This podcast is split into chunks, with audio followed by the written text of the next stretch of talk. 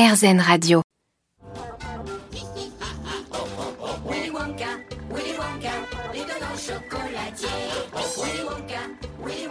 Willy Wonka, ça vous remémore quelques souvenirs?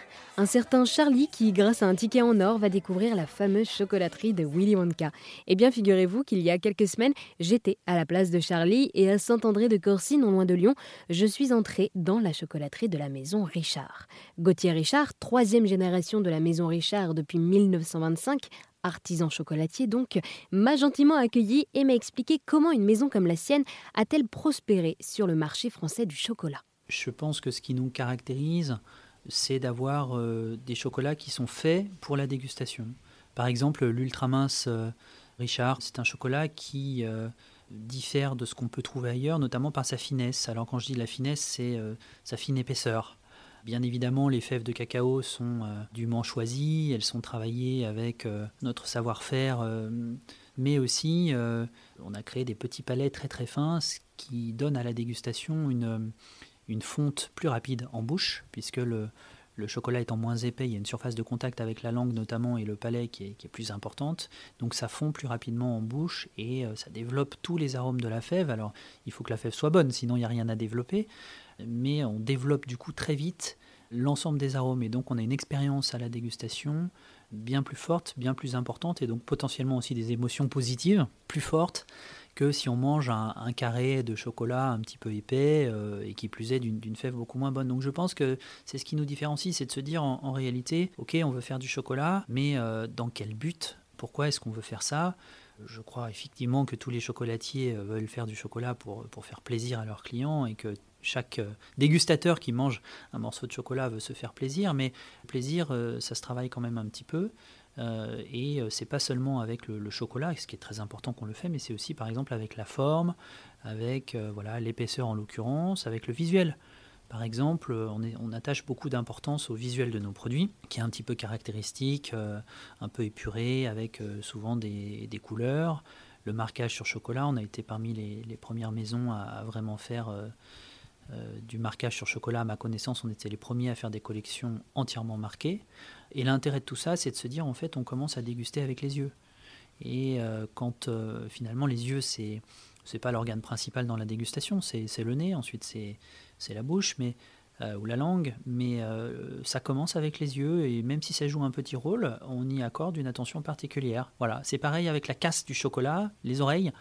Oui, euh, bah, selon le bruit qu'on a, euh, c'est pas la même expérience de dégustation qui commence. Donc, si on veut vraiment euh, optimiser en quelque sorte le plaisir qu'on peut avoir, bah, il faut partir certes de la fève, mais il faut aussi accorder euh, de l'attention à tous ces petits détails que sont le visuel, le cassé du chocolat. Bon, bien sûr, après, il y a toute la partie dégustation et, ça va même plus loin. hein. C'est un acte très social, donc c'est le partage. hein. Si vous mangez un petit chocolat dans votre coin, bon, il y a un peu le côté plaisir interdit qui est, positif, mais c'est quand même sympa de, partager avec ses, copains, avec ses amis, en famille, euh, comme un bon repas. Donc euh, c'est tout cet écosystème de la dégustation qui nous différencie et auquel on tient beaucoup. Et, et- et c'est vrai qu'en venant à la Maison Richard, nos clients, je crois, viennent vivre une expérience et potentiellement apprendre, venir apprendre à déguster. Et alors, euh, oui, c'est ça, tout à l'heure, vous avez parlé de la dégustation. Et donc, euh, pour vous, c'est vraiment, il faut déguster pour apprécier au mieux les chocolats à leur juste valeur. Et alors, comment, là, imaginons, voilà, on a des chocolats devant nous, qu'est-ce qu'il faut savoir pour bien déguster un chocolat?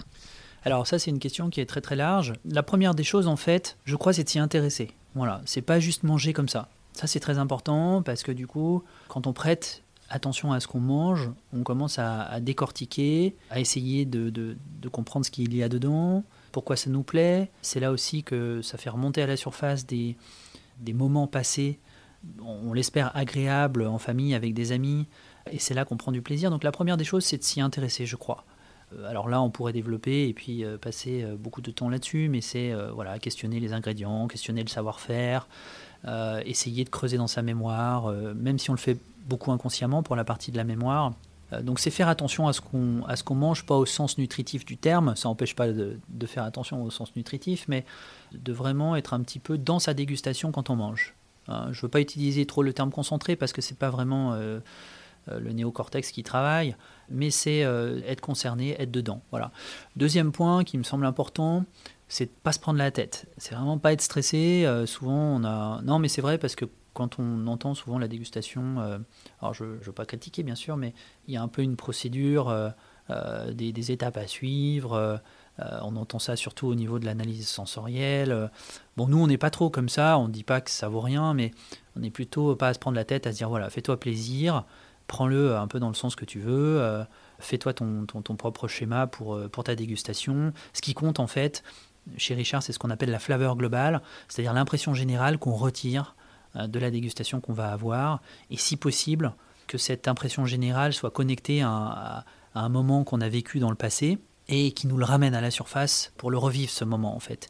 Et si on est un tout bébé ou un petit enfant qui n'a pas encore vécu beaucoup de moments par définition, bah du coup c'est fonctionner un peu en mode écriture, c'est-à-dire on, on, vit cette dégustation ensemble ce matin, du coup c'est dire ah bah oui je trouve ça intéressant et on, écrit dans sa mémoire. Et peut-être on remangera ce chocolat dans 5 ans, 7 ans, 10 ans, on se dira ah bah oui ça me rappelle ce moment passer à, déguster ce chocolat. Donc on est un peu, euh, un peu comme des éponges en tant que dégustateurs qui fonctionnons en mode écriture et, lecture.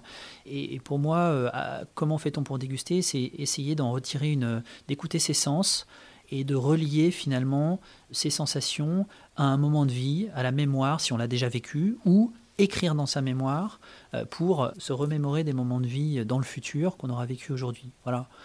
Donc euh, je dirais que la première des choses, c'est vraiment euh, d'y prêter attention. Et ça, euh, c'est peut-être même un conseil, mais c'est tout bête, hein, mais on mange trois fois par jour. dans nos pays, normalement, on meurt pas de faim. c'est plutôt bien comme ça. bah voilà, trois fois par jour, essayez. le terme penser, c'est pas vraiment le bon terme, mais essayez de prêter attention à ce que vous mangez. Petit déjeuner, par exemple, souvent on a très très faim, on sort de la nuit, mais on a un palais qui est vierge, qui est parfait, donc du coup, euh, c'est idéal pour déguster. Voilà. Et je pense qu'il y a peut-être beaucoup de gens le matin qui vont un petit peu vite ou qui sont pressés, qui prennent pas le temps, de, ne serait-ce que de faire attention. pour moi, c'est vraiment faire attention et, et, pas se prendre la tête. Du coup, la Maison Richard a été fondée donc en 1925 à Lyon.